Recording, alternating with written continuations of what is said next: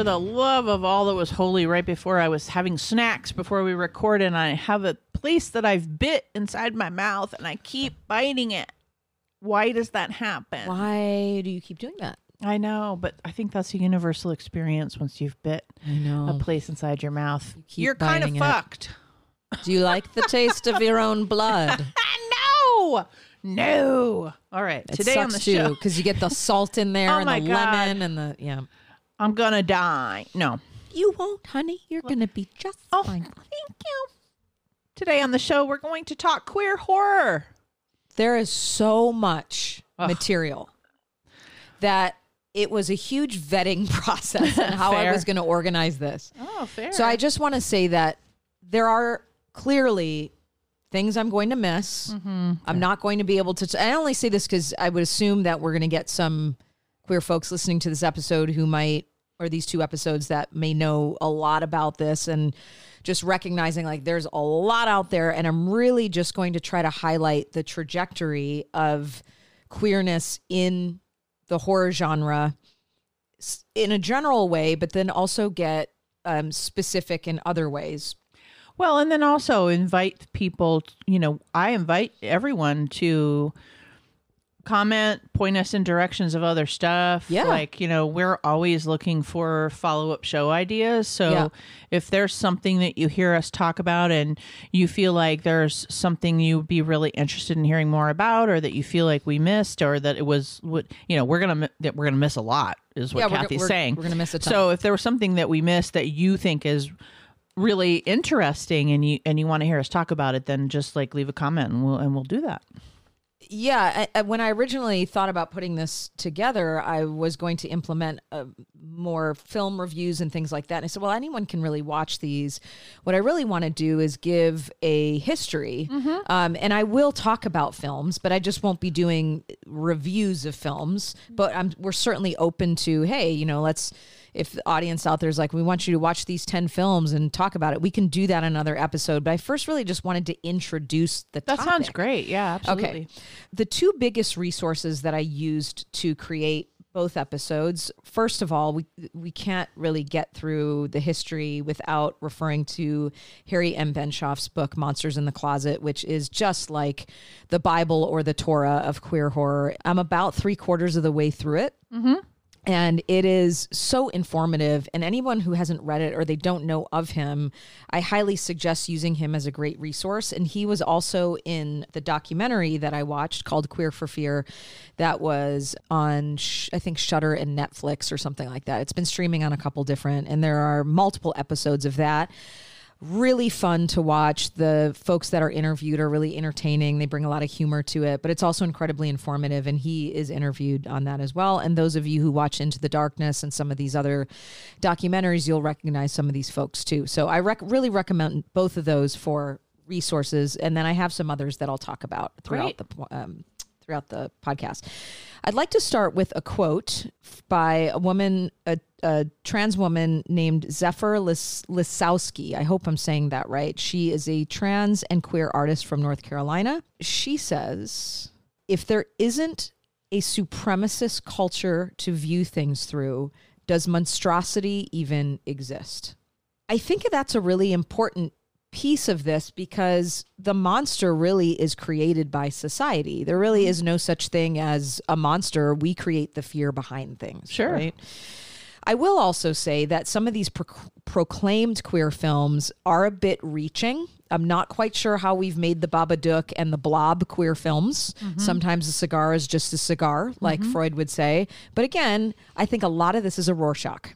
Sure And I do think a lot of these films, more people are going to see queer themes in, and others won't, and vice versa. So I also just want to plant that as well. Yeah, we project a lot. How the fuck did you get a queer film out of that? we right? project a lot i read an article about carrie exactly and the power of identity and in the closet and, and the whole queer thing. liberation and everything about the movie carrie Great. So let's start with uh, Mr. Benshoff here. A monster is often something that we cannot see, something that takes over and mimics its host.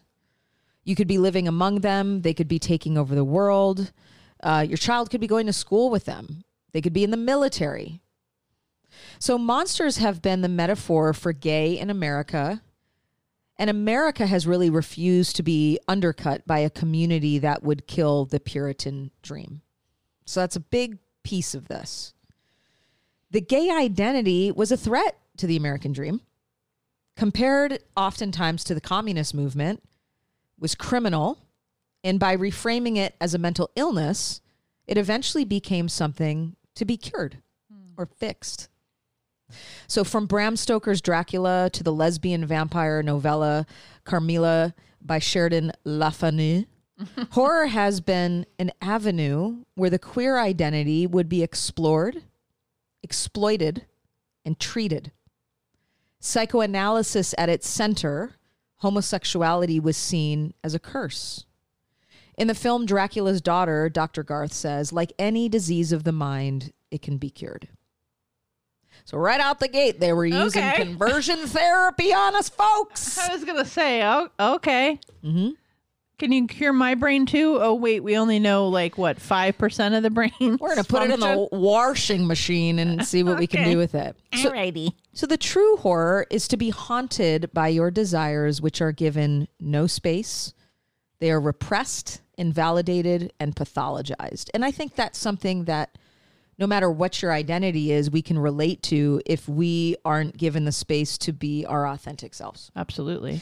So, in the next couple episo- episodes, we'll begin to discuss the role queerness has played in horror, why many queer folks feel comforted by horror, and how most horror films have been an allegory for the queer experience. Horror is to queers as painting was to Van Gogh, a way to make sense of the inner torment and take ownership over the way the world had unfavorably viewed him. So, we're going to start with something a little ridiculous. we cannot talk about gayness and horror without addressing the Hays Code. Okay.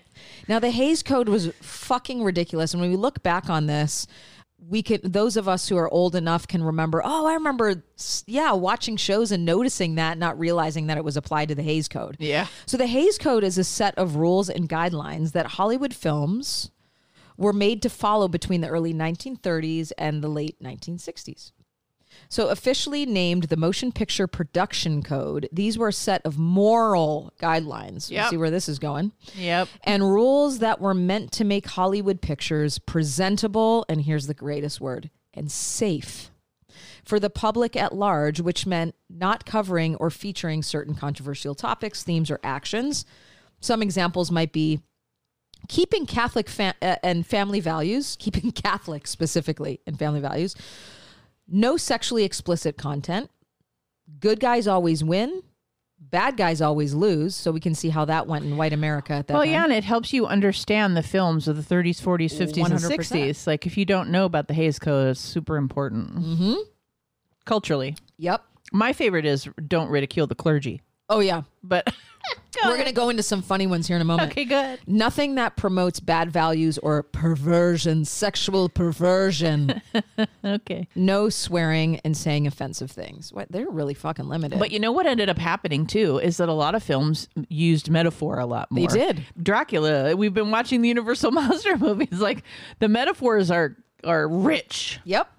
And this is why they used horror to talk about us gays. That's right. So here's uh, here's gays. a few, few ridiculous rules of the Hays Code. These really um, cracked me up. The first one's like kind of funny, but not the funniest. the one foot on the floor rule. If a couple is in the same bed, Mm-hmm. so they either had to Flintstone it and put a that's a generational reference, um, kids. That is a Hanna Barbera cartoon. If you don't know the Flintstones, All right. we have you know Fred in one bed and Wilma in the other, or if Lucy and Ricky were in the same bed, Lucy's foot would have to be on the floor because right. that would mean she couldn't have sex because sex was only the missionary position. Who's to say you can't have sex with your foot on the ground? You absolutely can, but I guess they made a rule. so the rule must have been real, Rule must have been real. based in reality. Because all correct. rules are based in reality, right, folks? That's right. Absolutely. Methods of smuggling. That's right. So Sympathy. the next one, No sympathy for criminals. That's another favorite of mine. no, Go ahead. yeah, Go ahead. uh, no nude silhouettes. right. No glamorous safe cracking. So this one is hilarious. If you have a robber. Yeah. like in a bank, Yeah, because they can't they can't uh yeah they can't sim- have sympathy for criminals and they can't aggrandize yeah any right. kind of criminal behavior interesting So they had to be like really bad guys, right? yeah No, in oh God, this one, this one's probably my favorite. Well, that I'll go to the other one first. No venereal diseases. Okay, can't have Mm. Crabs. no Can't have syphilis. no Here's my favorite. No indecent dance movements. In, indecent dances featuring movement of the breasts or excessive body movements while the feet are stationary. well there goes your career Kath- cathy nope Jesus. not gonna happen so oh. she's trying to shut me up already. yeah and we're done now. And we're done. So clearly, folks, homosexuality fell under sexual perversion. I say it that way because if you've seen Edward Scissorhands, Kathy Baker is like his sexual, Sexual perversion. perversion. Banning explicit references to homosexuality. So both movie monsters and homosexuals have existed chiefly in shadowy closets. This is out of Monsters in the Closet. And when they do emerge from these prescribed places in the sunlit world, they cause panic and fear.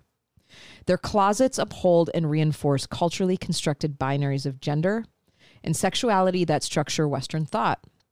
To create a broad analogy, monster is to normality as homosexual is to heterosexual. So that was Harry M. Benshoff. Benshoff commits to the idea that gay men and lesbians have spent their lives being Dr. Jekyll, but in small corners of the world, on the weekends, tucked away in clubs, could they unleash their Mr. Hyde. Fundamentalist Christian groups have seasonal hell houses, which we've talked about on the show before when we've reviewed haunted houses we talked about uh, i've talked about this before i think it was a few seasons ago. Hell houses are in an attempt to frighten teens into com- conforming into heterosexual norms. So the traditional halloween haunted house tour is reappropriated for anti-gay propaganda. I'm going to give you a visual in a what? second. instead of showcasing vampires and werewolves okay you ready? I can't, Ready? These hell houses now use monstrous effects to delineate the horrors of homosexuality and AIDS. what Imagine like sitting No. sitting in a tractor and Stop you think you're going through a cornfield and you see like dirty AIDS syringes being thrown what are they doing or like pictures of unwanted pregnancies and What is- abortion. I mean, this is this is a hell house, and a, and some of these really fundamentalist Christian churches would create these around Halloween oh my god to get these children scared out of You their have- fucking minds. you have to be a certain kind of sick yeah, oh, yeah, you have to. You really have to be a certain kind of sick. On a lighter note. Horror is what happens when one desires an inappropriate sexual object. James Twitchell, who wrote the 1985 book Dreadful Pleasures, states that the monster is the product of misdirected or inappropriate sexual energy. We see this in Clive Barker's Hellraiser, which we'll talk about on the next episode. As noted in Benshoff's book, the genre of gothic horror has been tinged with a queer presence since its inception. Openly queer James Whale, who was a massive director back in the day, directed four of the classical period's most famous horror films for Universal Studios Frankenstein in 1931, The Old Dark House in 1932, The Invisible Man, one of our favorites, and he was quite flamboyant, and The Bride of Frankenstein 1935. Movie monsters of the classical period were projections of homosexuals of that time, tolerated and oppressed, exploited for their titillation, and marginalized for being a social pariah. Both have mysterious and controversial origins. Well, and some of his films had to abide by the Hays Code, and some did not. So, That's right. in one of our Patreon minicasts, we talk about The Bride of Frankenstein. And by the time The Bride of Frankenstein came out in 1935, they could not address the God complex that is so much a part of Frankenstein because you couldn't you couldn't say negative things against the clergy or That's right. God or religion or whatever. Right. But in the first picture, in Frankenstein's first picture, he was free to proclaim, you Yep. know, that like I'm a god and Yep. all of that, which is what Dr. Frankenstein, you know, had a god complex, obviously. So yep. it's really interesting because if you watch those films by these like same directors right in the 30s where they they had to shift and change a lot. My God, can you imagine how much they had to Oh my God. No, the creativity that they had to use to get what they to were get doing. around it? Yeah. as we start to shift, we also see in classic horror that the use of psychiatry starts to be brought into hmm. films, and psychiatrists were used to uphold the status quo of what we would consider a heterocentrist patriarchy by controlling social deviates. So we see this in modern horror, such as you know films like They Them.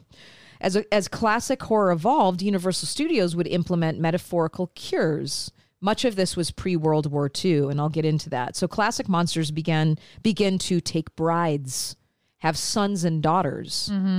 Uh, the Wolfman's monstrous condition becomes a disease of the mind that can now be cured. Benshoff goes on to say that in 1943's Sons, a Son of Dracula, set in the American South, the undead Kay corrects her boyfriend Frank when he starts to call Dracula a quote unquote vampire. She says, Don't use that word, Frank. We don't like to say that. Say rather that we are undead immortal. So what I think is funny about that is how often have you heard people say like don't say don't say gay, Yep. right? We know a whole state that We're not allowed to say gay anymore. We're not allowed to say gay And when I was a kid, that was the word that was politically correct. right, and queer was not. And now we have to say queer because queer was a very bad word when Right. I was young. Got to keep up with the times. Got to keep up with it. Because it's the responsibility of the individual That's right. to keep up with that kind of thing. And I think a lot of people get very tired of that, obviously, but it's the responsibility of each of us to be culturally competent and keep up with the language. Yep. Sorry, for sure. that's my that's no, and, the and, end. and then there's also like the the idea of like don't even say it at all because it's offensive, right? Right. And you have to be willing to step in shit. You have to be willing to say the wrong thing and have someone give you a correction and not feel a ton of shame or, and also not be bullied for that. It's That's like, right. If you give me one correction, I'll correct. If you give me a correction and I give you second or third correction and I never correct and I make it a whole thing, then okay, that's a different, There you go. I got a different problem. There you go. yeah. But I can be corrected and go, oh shit, I'm sorry.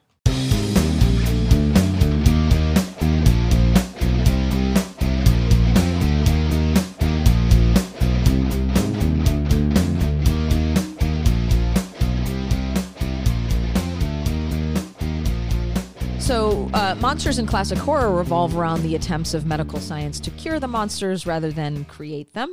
So, somehow make them normal enough to be integrated into society. If that isn't a metaphor, I don't know what to. so, you know what we're going to do right now, Shannon? What? Are we going to do. Full facts with the Curl season six about the gays. I brought you queer horror facts. Oh my God, I'm so excited. You ready? I'm ready to be shamed.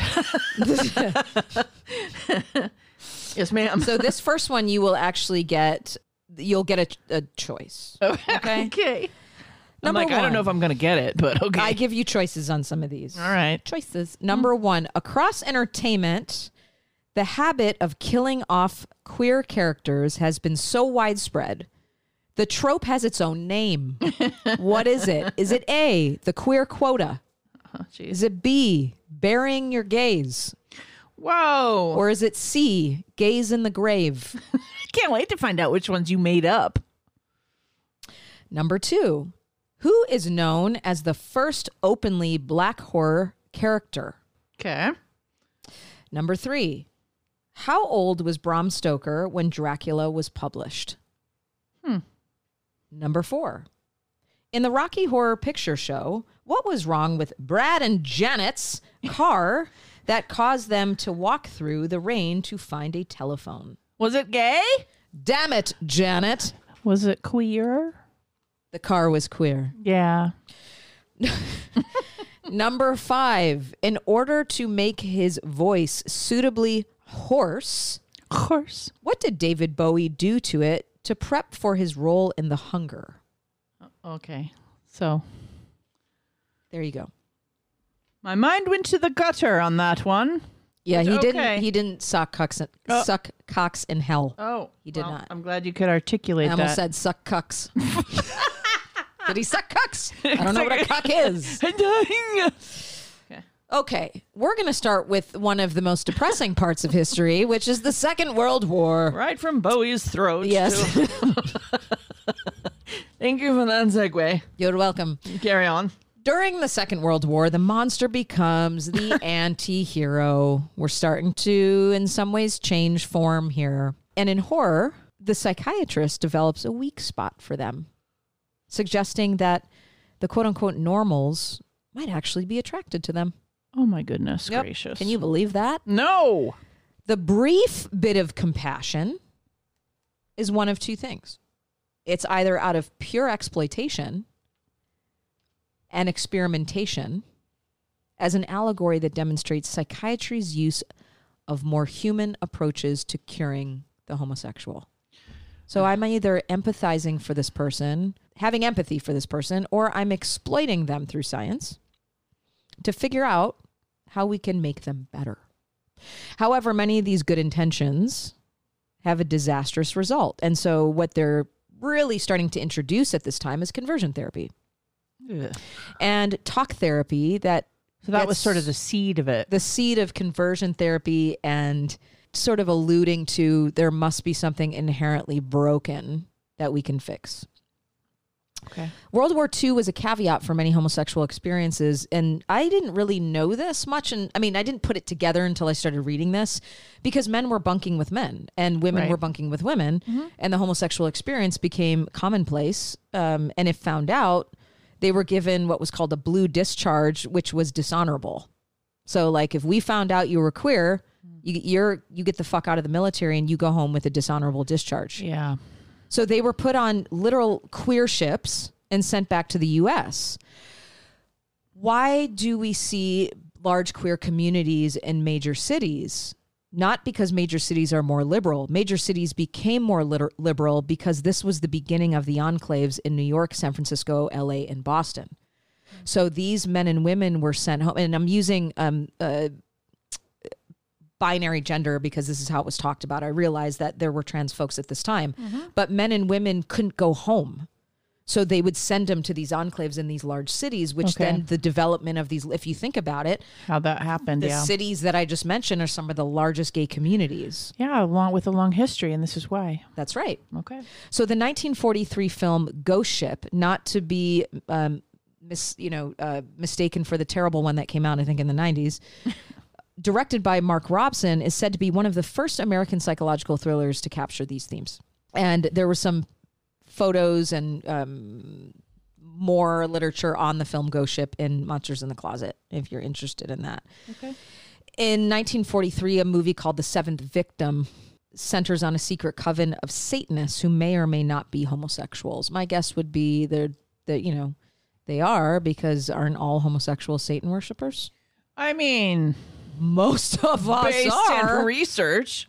the linkage of homosexuals and witchcraft within popular understanding. Long tangled history. Yeah, that makes a lot of sense.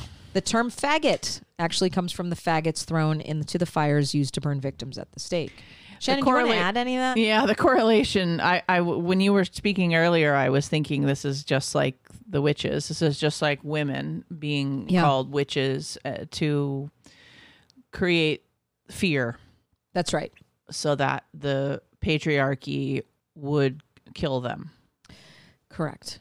To and it would justify it to average folks that didn't have an agenda one way or the other. It would create so much fear that then they would get on board. Right. with killing women who may or may not have had quote unquote magical powers. Right. It's just that fear. It's so instilling crazy. that fear. So yeah, this was essentially the same thing. And so then the correlation makes sense, right? Mm-hmm. To devalue. Yep. Yep. We need to get rid of these folks. They're evil. Women in horror are often aligned with the forces of darkness, even if you are a cis hetero woman. And if you're a lesbian, you're the spawn of Satan. One film I cannot not mention Okay. is the 1942 film Cat People by the legendary Val Lewton. This is probably known as like the bound of our time. A Serbian immigrant named Irina, who must abstain from intimacy, She awakens the curse of her descendants, which doomed the women of her tribe to transform into murderous panthers should their desire be awakened. Irina meets and hastily marries an American man, but she fears giving into him physically. Her reluctance is broadly read among critics to be coded repressed lesbian desire. Cat People became no- known as the first lesbian horror franchise. The Dangers of Lesbian Desire, the werewolf film for the female character, a metaphor for hiding your sexuality. If you've seen the film or you know the film, and it has been remade with, I think, Natasha Kinski, mm-hmm. she's beautiful in it, is that she becomes the creature when she's forced to be intimate with her husband. And, you know, it's in some ways, it's like an early uh, version of the the movie Teeth. It's like I don't want. Yeah. I am gonna kill you if you try to go in there. Yep. I don't really want that. The vagina is monster. Yeah. Well, and Teeth wasn't really a gay film, although one could argu- arguably state it is. But it's the same. It, you know, she would literally change form to Yeah. protect herself. Right. The other one I think we have to mention is the picture of Dorian Gray. Story of a young man who sells his soul for eternal youth and beauty. Now, when you read this story as uh, just part of literature, you really, I mean, if you read it just from a surface place, it's about narcissism. But there were a lot of psychoanalytic themes at that time that kind of put those both together. The psychoanalytic model often implies that narcissism is tied to homosexuality. And Oscar Wilde's book is known as the most overtly queer uh, story of its time. So, since homosexuality cannot be explicitly identified at this time, it's manifested through Dorian's monstrosity, and monster becomes a stand in word for homosexual. So, the use of the psychiatrist in this film makes Dorian's condition an illness that can be cured, right? We can help you. But some people believe that the psychiatrist's wish to lay physical hands on young Dorian Gray is a metaphor for the normal, here again, mm. Universalizing the desire for the monster's special charms, their own repressed homosexuality that isn't part of their static identity, but the mere curiosity. And we'll talk about Kinsey in a little while of, you know, how everyone has parts of themselves that are curious, mm-hmm. whether that becomes part of their orientation or part of a natural desire. Mm-hmm. This is what how they broke this part down. Um, so the 1950s become a time where homosexuality takes the position of an illness of the mind that can be cured. So Kinsey, we know that Kinsey's report on sexuality and the concept of sexual fluidity was rejected by many, especially by the name um, a man by the name of Edmund Bergler, who described homosexuality as a curable illness. This man, motherfucker, um, is really our the grandfather of conversion therapy. If people don't know him, they should know of him and what he did. He was the one who started to make money off of queer patients and writing books about them, including the 1956 book titled Homosexuality Disease or Way of Life. Bergler believed that homosexuality was a pre Oedipal condition that was a result of an unsolved masochistic conflict with the mother during the earliest period of infancy. Bergler maintains that homosexuality is a neurotic distortion of the total personality involving an unconscious wish to suffer, rather than considering it's due to societal ideals that queer folks suffer not because of homosexuality, but because society has made them suffer. Right. Any thoughts on that? It's awful.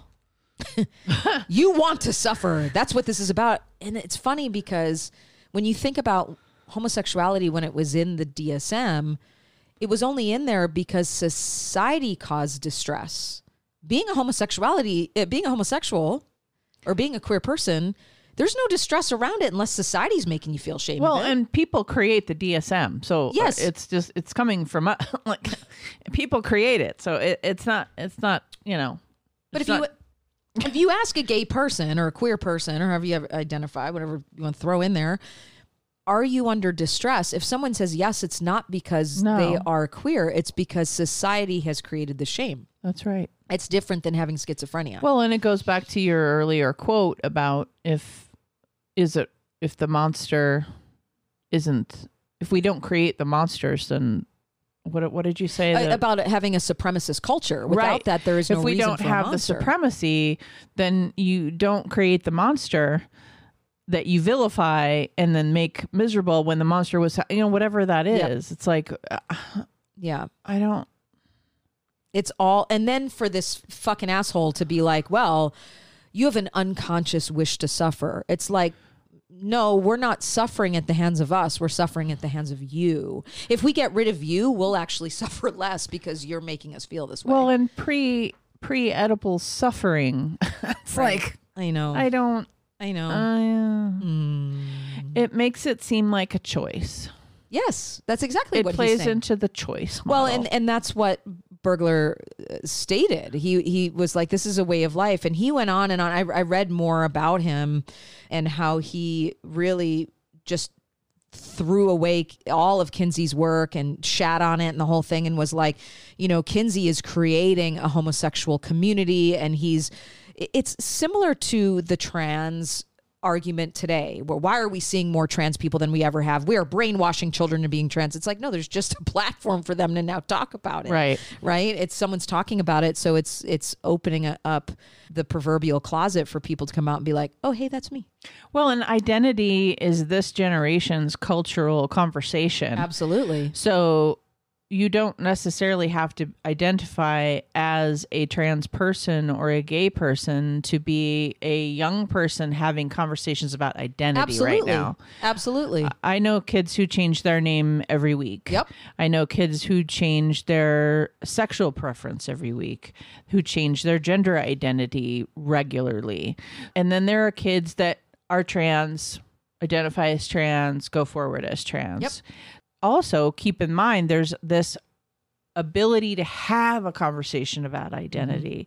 It's becoming less rigid. It's not you are this or you are that it's more that now this uh, the young generation can have a conversation about identity That's right. and you don't have to actually decide that's right that's right. And that that which is, very different. Well and for people who don't understand it then they have to make they have to pathologize it which is mm-hmm. what this piece of shit did. Well and now there's this idea of being more more fluid with our less rigid with our conversations around it mm-hmm. too which i think is very confusing for people who don't understand what's going on here Yeah, one hundred percent. So, uh, lastly, before we get to our answers, I'll just talk about um, the end the end of the Hays Code and one more film. The original Invasion of the Body Snatchers, on the surface, was know was about the encroachment of of communism and the Red Scare, but in the nineteen seventy eight version. With uh, Donald Sutherland, it actually could have been a metaphor as conformity to the straight agenda. And so for trans folks, we can look at passing can be comparable to survival, right? I have a few trans folks on my caseload and they talk about, you know, why is passing so important? It's not just a vanity thing, it really has to do with survival. So for all queer folks, the threat of being forced into conformity is equivalent to erasure and death. But here we are in the 1960s, we see an end of the, uh, we, we bring an end to the Hays Code the beginning of the sexual revolution and the gay rights movements would become part of the mainstream media following the Stonewall riots. So queer horror would become overt rather than a mere suggestion through a ghost or a monster. Evil, the concept of evil became more generalized as a human, as human, and no longer solely focused on gay or lesbian manifestations. And we'll start to see this more as we get into films of the 70s. 1963 would bring us The Haunting with a lesbian character who wasn't a predator. And from here on out, horror would begin to change. Our next episode, we're going to begin to discuss the 70s. And we know how crazy the fucking 70s are. and the queer community's attempt to take back their power.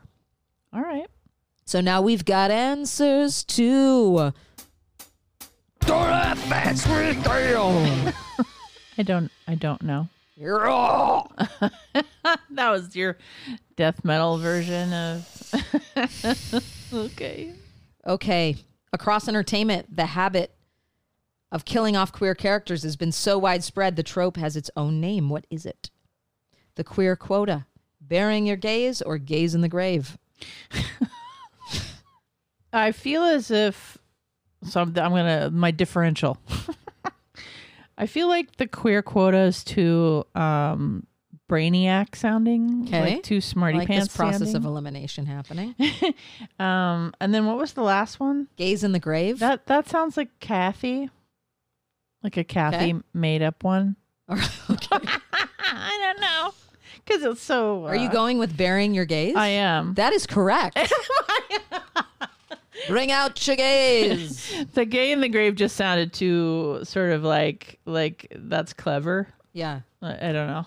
Burying your gays is pretty funny though. I mean too. that's clever as well, Yeah. but I mean it could have gone either way, but that's where I went.